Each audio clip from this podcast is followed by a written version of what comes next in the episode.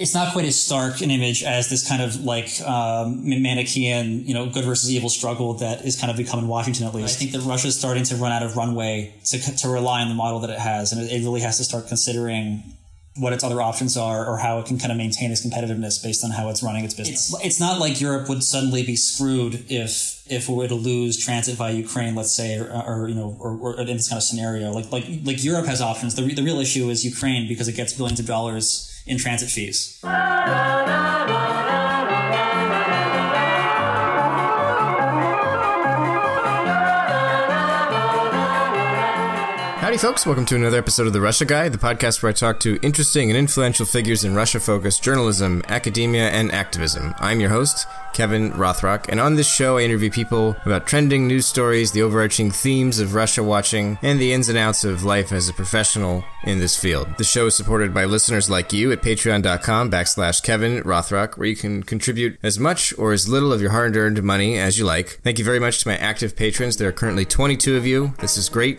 It's awesome, and it really helps me out. Thanks very much.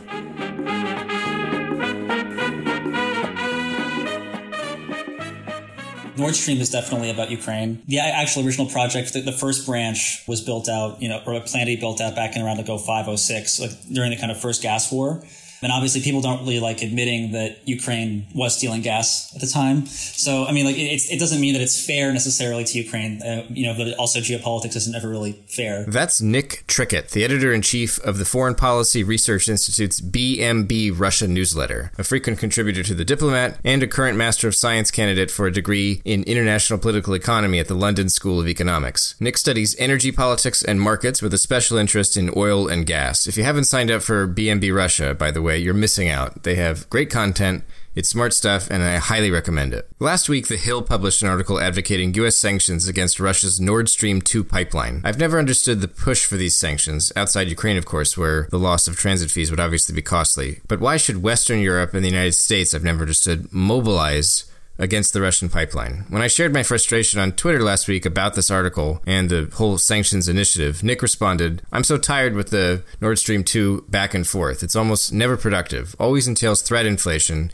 and rarely owns that Ukraine is the real issue, with EU energy security basically not being at serious risk, particularly with long-term renewables investments." In a follow-up tweet, he said, "Gazprom literally folded on pricing such that the market determines it now, without all interconnections even completed. It was a coup. Yet these people keep hammering away despite the loads of underutilized LNG capacity or fact that the EU already absorbs LNG volumes."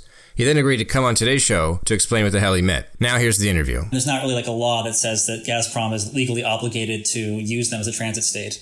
It was also in Russia's interest, though, back in the mid-2000s, because Germany is the kind of industrial driver of the EU. So essentially guaranteeing, relatively cheap gas for European industry, but really German industry, is really useful politically, because Germany's exports, in particular industrial exports, basically cover most of the kind of import deficit of the Eurozone. So Germany is actually a kind of key component of what allows other states to not really be exporting much. And so for Russia and Gazprom specifically, it was really valuable to kind of try to build up that relationship and get preferential access. And in this case, sidestep Ukraine, because at the time, at least, they were stealing gas. And also, it was just politically more convenient and more useful for them. TurkStream is not really about Ukraine as much, even though it impacts Ukraine. TurkStream was more part of a longer process of Russia and the U.S. actually in Brussels going back and forth over attempts to get natural gas from Turkmenistan and then also Azerbaijan, which is coming to Europe. And so Russia was basically trying to head off natural gas coming from Central Asia to European markets by building a southern kind of route, because they have so much natural gas reserves that they can relatively cheaply export it. Now, more recently, Azerbaijan and the kind of so-called Southern Gas Corridor have actually been kind of built or under construction.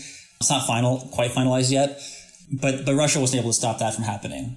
So Brussels was able to kind of get another player, in this case Azerbaijan, to be an exporter, which doesn't actually do a whole lot to diversify supplies in terms of percentages. If you look at the amount that Russia exports relative to what Azerbaijan probably can, I think last year the total export figure for Gazprom for both Western Europe and kind of Southern and Eastern Europe, which includes Turkey, was about 200 BCM or billion cubic meters, which is a lot.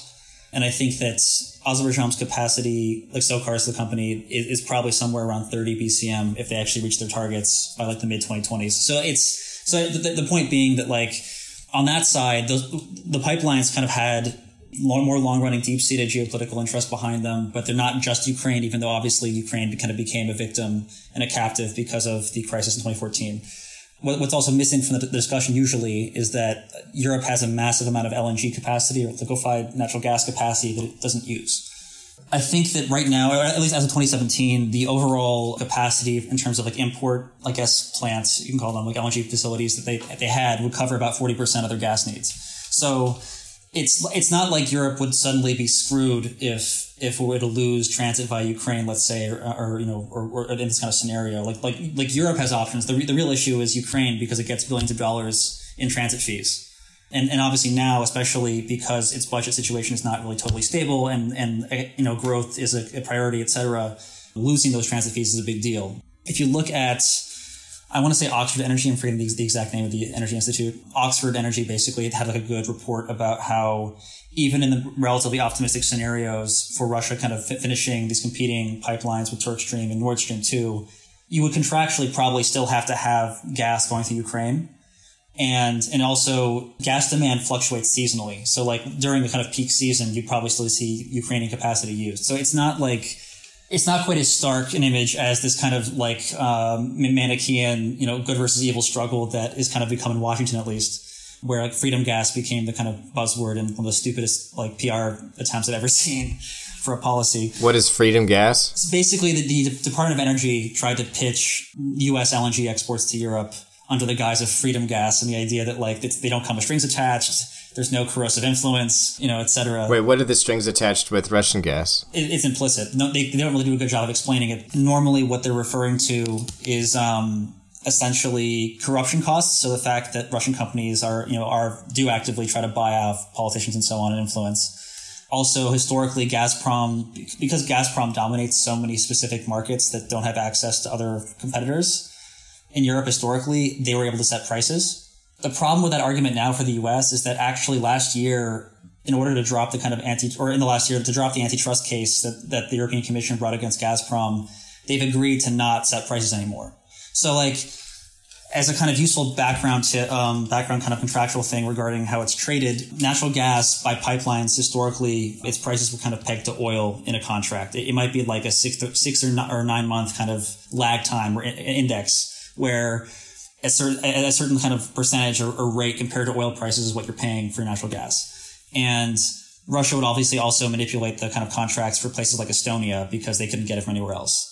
And that's over now. So that practice has basically been ended.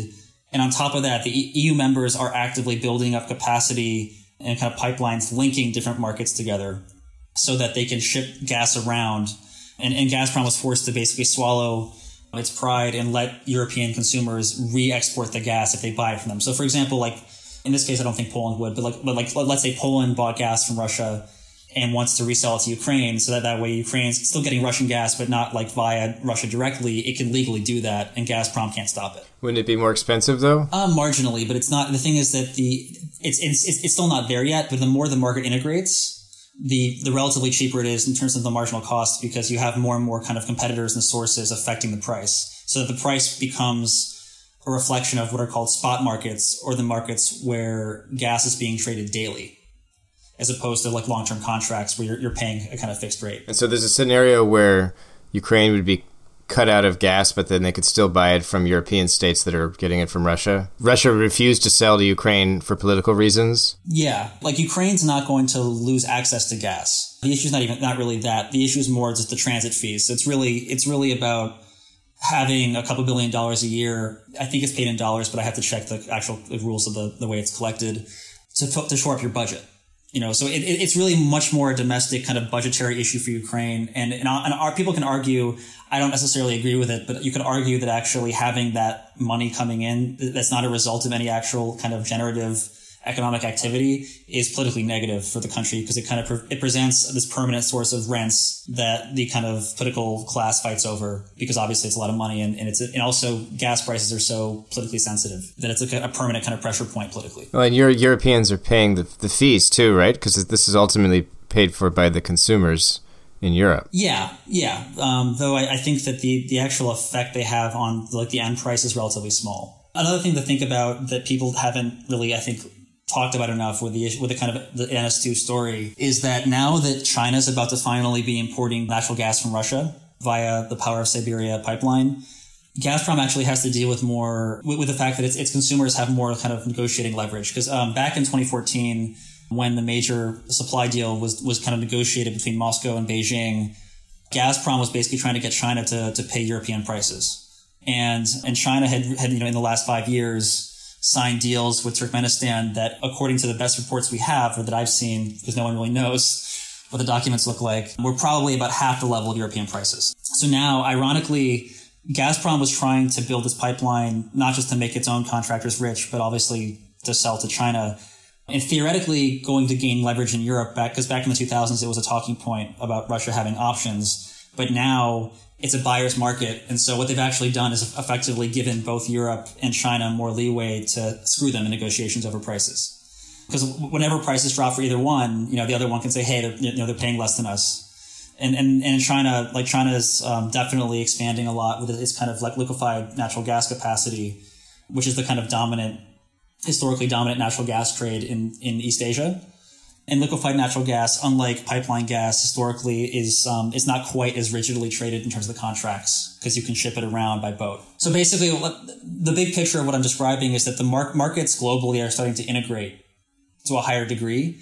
And that really undermines Gazprom's negotiating leverage over things like price. Because the thing is that the story that you're describing when it comes to NS2, is about energy security. When you hear it on the news, the issue is people don't really define what energy security means very carefully. It tends to mean having diversity of options for where you buy. But it's, I think really historically, it's what's most important is basically having access to a thing and then having not to pay too much for it. Right. So the diversity of options historically is about bringing prices down as much as it is like not, risking an interruption of supply or something. But now, especially because LNG is kind of taken off more in the market globally, it's less about an interruption of supply because finally these markets that historically were very regional or even national because the pipelines were limited to where they could go are starting to be affected by more and more of these kind of relatively global market forces in terms of demand. So the whole freedom gas narrative in DC is not really reflective of what Europe is really facing. And an even more perverse irony is that China, in a trade war, actually slapped tariffs on U.S. LNG supplies. And effectively, that meant that European consumers had a price advantage buying U.S. LNG. So European imports of U.S. LNG the first half of this year rose. So it's not really like blocking NS2 is not going to change any of these dynamics. The real issue is Ukraine. And the West has other means by which it can help Ukraine financially or help Ukraine reform. So it's a very specific kind of cudgel. And it's also what's weird about it, too, if you want to think about it in a more American kind of political context. It's really like a redux of the early 80s under Reagan, when the Soviets first tried to sell natural gas to Western Europe by pipeline. The Reagan administration tried to sanction the project and basically stop it from happening. And the Europeans won. They got the gas. So there's like a long running history of the U.S. basically freaking out about Europe buying from Russia or from someone else and then, raising a political stink about it and trying to get in there and like guarantee their energy security. And so it's like in an administration filled with Reagan era hawks, et cetera, it's funny that this kind of meme took off after the election, too. And so is the opposition to Nord Stream 2, for example, is that really American led, or is there a grassroots movement in Europe that's also opposed to it? I mean, Eastern European countries in Europe hate it. I mean, Poland definitely hates it. And Poland tried to essentially slow roll it by denying them permitting to build it. The Baltics obviously aren't fans of it, even though it doesn't really affect them that much. But I would say that it's mostly in D.C. and the D.C. kind of exploiting the eastern members of the EU that have long running historical animosity with Moscow for understandable reasons, or historically have had a kind of contentious energy relationship with Russia and only in recent years have kind of come to diversify away from Russia. What is the justification offered, say, by American hawks? Because there was this the reason we even got talking about this yesterday was there was this piece in The Hill, I think, that was arguing essentially that it was presented as an argument in favor of sanctions against this project. But really, it was just an explanation of why sanctions wouldn't be, as I read it, why they wouldn't be that bad. They wouldn't backfire that much, or the way critics say. But it wasn't actually a justification for the sanctions themselves. There was no explanation for why this pipeline is bad. Why do people say it's bad outside Ukraine? And if they don't invoke Ukraine when they're talking about it, what's the argument exactly? The usual argument is that it increases Europe's dependence on Russian gas. But you're saying that's not true. Well, it's like it has a grain of truth to it, but it's not really totally fair because Europe will still be buying the same amount of gas, but just by a different pipeline. So it doesn't really change the structural dependence on Russian imports. All it really does is give Russia more capacity to export in the future, which arguably, yes, that could increase Russia's. I mean, it's expected to increase Russia's relative share of the kind of EU's natural gas imports, but that's also because production is expected to decline elsewhere, like in Norway. But it doesn't really pose a systemic risk to them, especially if there's more and more gas on the market that is traded globally that they can import. So it's not like a clear-cut justification. It's definitely like a legitimate concern, because obviously when you have capacity, you can then use it, you know. And so they'll clearly want to try to shut off the Ukrainian route so that Ukraine doesn't collect any fees. But in terms of the EU's actual dependence, it's not really structurally a huge problem, particularly now that renewables are increasingly competitive with oil and gas. So like next year, I think, I'm forgetting which research house said this, but basically next year is the first year where they expect that renewables are going to compete generally on a price basis with other more traditional power sources. So it's becoming less and less relevant. I mean, there are obviously some industries that are still going to need gas. Like the reason why Germany matters so much is because they export industrial parts. So obviously natural gas is useful. But I think that the overall argument that Europe's going to become more dependent is not really addressing the fact that would be true even if they didn't build NS2. Like, just structurally speaking, also Russia's exporting more LNG and investing more in LNG. And the irony is that, like, you know, Europe might end up buying more Russian LNG, but the fact that Russia's exporting it and the fact that a company that's not Gazprom is actually the one, you know, exporting it means that Gazprom is facing more domestic pressure to not set prices abroad. The whole argument around that kind of falls apart once you control prices, I think, is the general point that I would make. And Europe's done a very good job of doing that overall. So yeah, so I don't think it's a very compelling argument. Is it even possible to roll back these projects now, or are they too far along? Yeah, I think it's too far along. I mean, even last, I think it was April or May, when I was talking to some people on the kind of think tank space who had industry backgrounds, they basically would all, at least privately, acknowledge that there was no way the U.S. could effectively sanction it, you know, or minimum that the sanctions would not be that effective in doing so. So in that sense, this is completely a redux of the 80s, where the United States and, you know, Eastern Europe wasn't independent at the time, really, but that the critics of Russian gas expansion tried to stop it, Europe won, and you expect the same thing to happen again this time around. Yeah. I mean, I think it's going to get built. I mean, Gazprom is actually banking on Denmark, for example, finalizing the route through its territorial waters, I think in October. And that's obviously been drawn out because all the countries on the Baltic have reason to slow down the process, and they can do that legally, but they can't really block it because it's not really clear what regulations the EU has in its kind of arsenal of legislation are actually being violated. You know, and also part of the problem that the EU faces is that they try to kind of construct a regime of rules about the pipelines that are built into EU member states to kind of help, you know, improve competition and so on. So stuff like guaranteeing basically that if you build a pipeline, once it enters EU territory, you have to let other market participants use it. So you can't monopolize it. The problem is that they've had a fairly loose relationship with a lot of these regulations when it came to SOCAR and Azerbaijan. So they've already kind of got this hypocritical, like, you know, geopolitical position of clearly politicizing the regulations they have at their disposal. And that doesn't look good when it comes to having a rules-based approach. Where do you expect the situation with Europe's energy market relative to Russia? Where do you expect that to be in like 10 years? The same. I think that Russia's going to have a larger market share in terms of gas, at least, imports. I think oil is a different story, because Russian companies are trying to redirect more and more oil towards China specifically, but the Asia-Pacific. But it really depends a lot on how deeply renewables takes root, how effective transitions away from nuclear power, which is kind of an open question because it's clearly effective, even though it has high risks, are going to be in places like France or Germany. And also, honestly, the thing that no one's talking about really is what happens after the next global recession, because we are about to head into one. No one really knows the exact date. I'm incredibly pessimistic, so I'm assuming it's like late this year. Just because I think that there are a lot of political things happening at once that can kind of suddenly spook investors, and before you know it, it's happening. But the problem is that, like, Europe really hasn't grown that much since 2008. I mean, it's grown. The Eurozone's grown, but it's grown at about half the rate of the U.S., in GDP terms. And demographically, you know, politically, it's not really clear where the next wave of growth comes from. So in that sense, Europe is not really like an active market for not all, but for like major fuel exporters. It's not really where the money is. I mean, the money is in places like India or China. But even there, it's slowing down, too, because in a place like China, they're trying to push out electric vehicles as fast as they can. So it's a very strange moment. You know, I think most of the oil companies are too bullish on how long they have till demand peaks.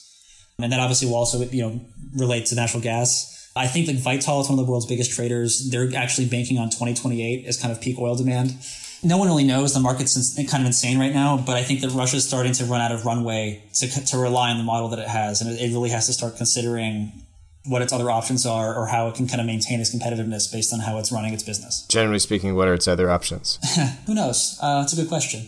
In terms of development, I mean, the biggest issues in Russia tend to be institutional and things like human capital, right? So you have this ongoing fight where nobody in Moscow who's around the central bank or like Minfin wants to spend any money that they're saving because they're just incredibly traditional, conservative, you know, budget hawks and like, and very worried about inflation, et cetera. It's not clear how long that can last, because especially if you have relatively inefficient allocations of state money for research and development, things like that, and you're not really doing a lot to improve the innovation going on in your economy, and you're basically not doing a good job of replacing things you used to import that are difficult to get now, either because of sanctions or you just have less spending power. It's not really clear how much longer you can rely on the kind of oil and gas driven model. I don't think oil and gas is the only thing in the economy at all, but historically Russian business cycles tend to correlate to the oil market. And especially now with sanctions and the lack of kind of local development for major technology, it's getting more and more expensive to extract oil specifically in Russia, which is the main moneymaker.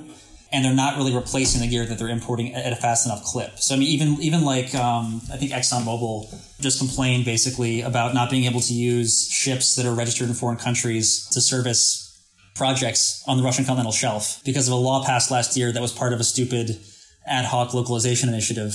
It's like things like that are just getting in the way of companies doing business. And like, and the thing is that there's been a definitive shift from import substitution towards localization, which basically means you kind of partner up with a foreign company to make their product in Russia as opposed to trying to replace it entirely yourself. But it's not really clearly successful yet, and the contracts for it suck, honestly. So I don't think that it's like a catastrophe. Obviously, stagnation is kind of the general approach people have to describing it. But I think that the oil part of the kind of Russian political economy that it's maintained of development so far is starting to wobble finally, just because of structural problems they created by their own policies and also the market at large. The idea that transatlantic partners are always united on energy stuff is obviously a myth.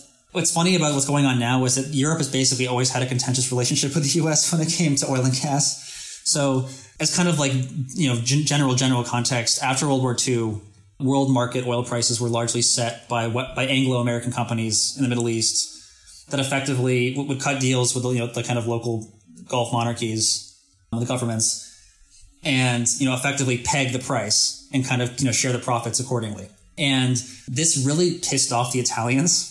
So the Italian company ENI, oil company that, funny enough, was actually working in the Sinai Peninsula before the Suez crisis broke out, and Israel actually stole all of its gear when it invaded Egypt.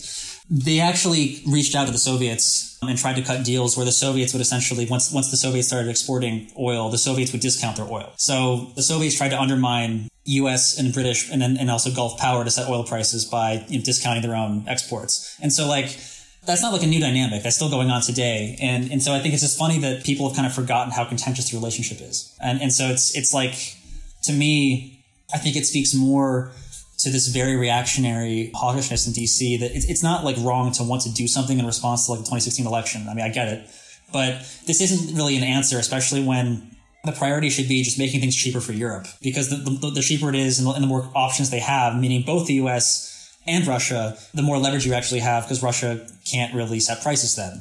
So it's a kind of backwards approach to the problem, where the irony is that the U.S. could actually increase its relative leverage if it was simply a little bit smarter about how it messaged these things and how it approached them. A smarter policy for the U.S. would be what exactly? Like, what would it do? Not threatening to sanction a project that like a key partner really, really wants, and instead just saying, hey, like, we get that you need this, but we want you to like build a couple LNG plants, you know, et cetera. Like, you can do that quietly. You know, it's not, you don't have to be loud about it. For domestic production, you mean? Because you said before that Europe has its own deposits? Not deposits. It has capacity to import it. I mean, it has some domestically. But the real thing is they basically built a bunch of terminals to import it. And the U.S. has a lot of gas it can export. Things like that, you know, so it's not that terrible. And the U.S., I don't know the geography very well of the LNG deposits, but the U.S. has lots and Europe doesn't. Is that fair to say? Or so basically U.S. production tends to be exported out through the Gulf. So the main hub in the U.S. to set prices is the Henry Hub, which is in the Gulf. In the case of Europe, they had natural gas in the Netherlands, but that's running out, and they still have a lot in the North Sea in Norway. But it's again running out. The fields in the North Sea are declining, so it's just a structural reality that Europe's going to have to import more from a non kind of European, friendly member. So it's going to import more Russian gas, sure, but it's also going to have to import more U.S. gas at some point too. It's kind of inevitable, and they'll be getting some from Azerbaijan, and it's going to have an impact, though not a huge one, because most of the markets buying it are small. But it's a classic case, basically, of the U.S. trying to exploit the idea of the transatlantic partnership without really thinking through what would actually be more useful strategically to pursue in terms of how it can kind of message and position itself.